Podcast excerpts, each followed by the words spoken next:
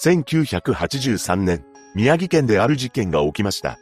田んぼが広がる道で、ほんの数分間の間に一人のジョージが失踪してしまったのです。そこには不可解な謎が多く残っていました。詳細を見ていきましょう。本件で行方不明となってしまう当時3歳の渋谷美希ちゃんは宮城県川崎町に住んでいました。事件当時、この町には1万人ほどが住んでおり、町の85%を丘陵地帯が占めていたようで、のどかな田園が広がっています。そしてミキちゃんは、町内の保育園に通っていました。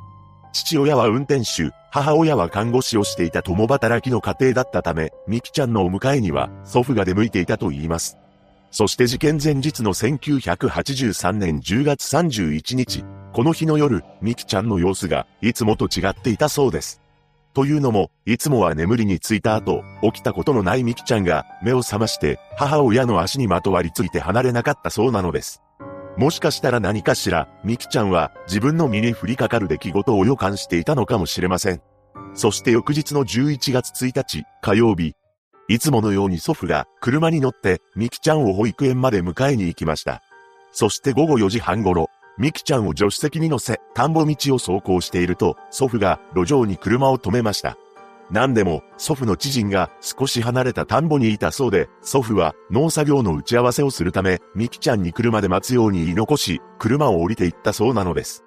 そして祖父は、車から約25メートルほど離れた田んぼにいた3人の知人のもとへ歩いて行ってしまったのです。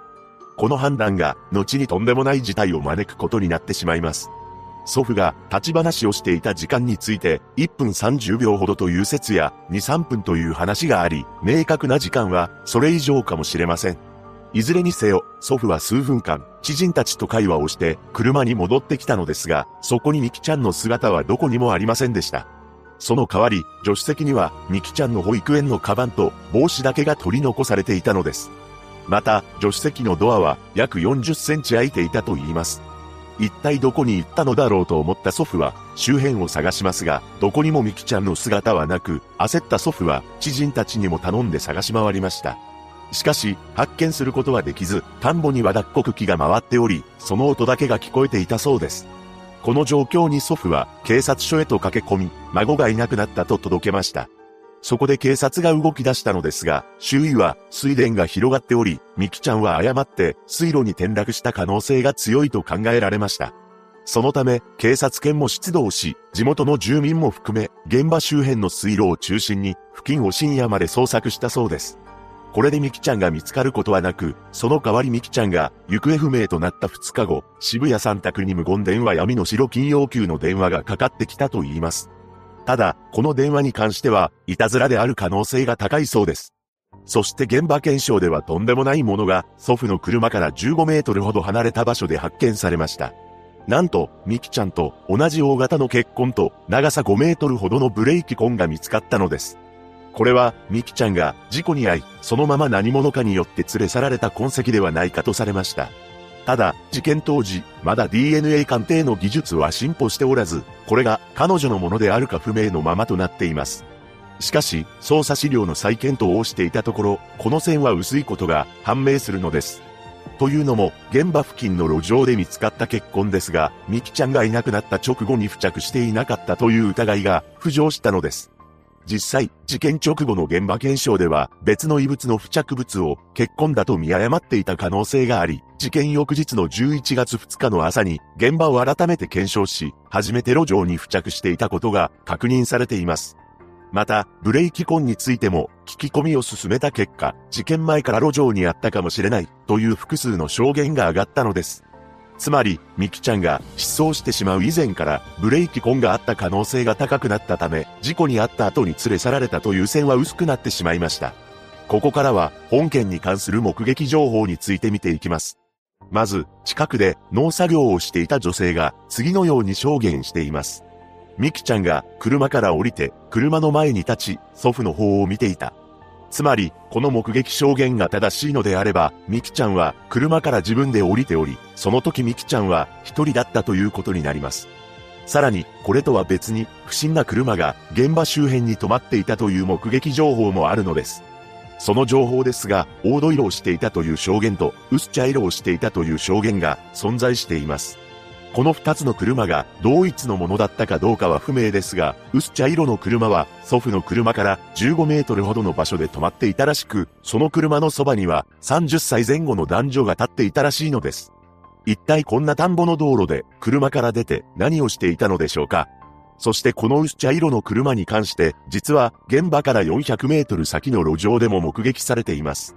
その車を目撃した運転手によると、薄茶色の車が対向車線で猛スピードで走り去るところを見たそうです。この証言が真実なのであれば相当なスピードで走り去っており、印象に残っていたものだと思われます。そこで警察は目撃された車についての洗い出しをはじめ、宮城県内の同じ色の乗用車約7万台のうち、川崎町があった柴田郡内の2400台を調査していきました。この調査により、ミキちゃんの失踪について、何らかの事情を知っているとみられる人物が特定されています。その人物は、当時宮城県大河原町で飲食店を経営していた31歳の F という男でした。F が疑われた理由は、次の通りです。まず、事件現場で目撃されていた薄茶色の車に F も乗っていました。さらに、事件のあった同じ時間帯、酒屋に仕入れに行くため現場周辺へと出向いていたことも判明しているのです。この酒屋は、ミキちゃんの自宅から1キロほどの場所にあったらしく、確かにこの男は周辺を車で走行しています。しかし、彼はその時乗っていた薄茶色の車をすでに処分していたのです。一体なぜ、このタイミングで車を買い替えたのか、そして薄茶色の車の所在が全くわからないと証言したのか、その真意は不明ですが、ミキちゃんの父親と F は同級生だったそうで、何度も警察から事情聴取を受けています。ただ、この人物が本件の犯人であるという確証をつかむことはできませんでした。そして不可解なことに、その後 F の行方はわからなくなってしまったと言います。警察は延べ1万7000人の捜査員を動員しましたが、結局解決には結びついていません。また、ある捜査員によると、ミキちゃんが失踪した宮城県川崎町の住民について、次のように証言しています。ほとんどが親類縁者という川崎町の住民は本当のことをなかなか言ってくれないため正確な情報が得られず苦労した。このように話していることから町内の親類同士の強いつながりを感じます。もちろんミキちゃんの家族のつながりであれば逆に積極的に捜査に協力すると思うのでそれ以外のつながりだった可能性が高いと思うのです。本当のこととは一体何なのか、そこの情報はないのですが、例えば家族間の問題、借金などお金に関する問題、知人に怪しい人物がいるなど、公開されていない裏の事情があるのかもしれません。また、その他本件の謎についても考察していきます。まず、農作業をしていた女性が、ミキちゃんが車から降りて祖父の方を見ていたと証言した件についてですが、3歳の子供が一人で車のドアを開けて外に出るという行動をするものなのでしょうか。ミキちゃんが一体どんな子供だったのか詳しい情報が残っていないので憶測にはなりますが失踪前日に母親の足にまとわりついて離れなかったという点からすればまだ幼い子供であり怖がりな部分もあったのではないかと思うのです。そのため、ミキちゃんは一人で待っているのが怖くなり、祖父の元へ行きたいと思い、車から一人で出たとも予想できますし、逆に一人で外に出ることは怖がってできないとも考えられます。そうしたことを考えると、昆虫など興味を引くものを外に見つけたり、大人の人物が彼女を巧みに外に誘い出したとも推測できるのです。そして最も怪しいと疑われた F ですが、その他にも男女の目撃情報があるため、犯人は複数の犯行だった可能性もあります。そこでもう一つの謎ですが、一体なぜ F は行方不明になってしまったのでしょうか何も事件に関係がないのであれば、堂々としていればいいのではと思います。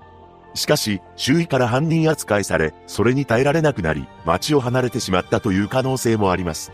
また、本件の最大の謎ですが、果たして見通しの良い田んぼの道路で、本当に誰にも見つかることなく子供を連れ去ることなどできるのか、疑問に感じるのです。事件当日は11月1日の午後4時半頃だったため、辺りは暗くなり始めていたと予測もできますが、まだ田んぼには立ち話をしている人たちがおり、農作業をしている女性もいました。そのため、こんな状況で大胆にも子供を連れ去るということ自体に恐怖を覚えます。ただ、脱穀機が回っているため、ミキちゃんが何らかの声を上げていたとしても、音に関しては書き消されてしまったのではないかと思います。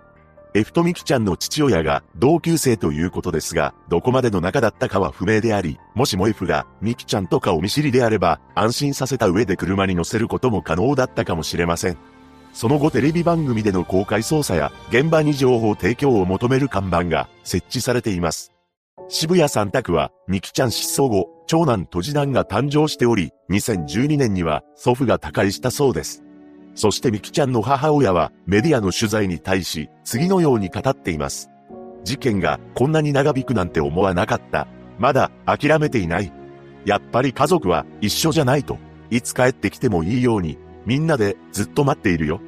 犯人が人の心を持っているのなら、せめてミキの場所を教えてほしい。一人のジョージが失踪した本事件。現在も渋谷三択はミキちゃんが失踪した当時のままだそうで、彼女の写真も飾られていると言います。渋谷美希さんが無事にご家族のもとへ帰られることを祈るばかりです。